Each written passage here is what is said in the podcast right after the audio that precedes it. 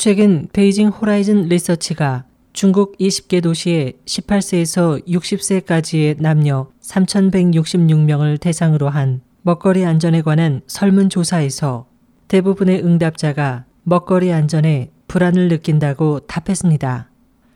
25일 중국 차이나 데일리는 이같이 전하고 이번 조사에서 응답자의 60%가 식품 제조사가 불안의 주범이라고 답했으며 그 다음으로는 생산 및 가공 과정이 문제다.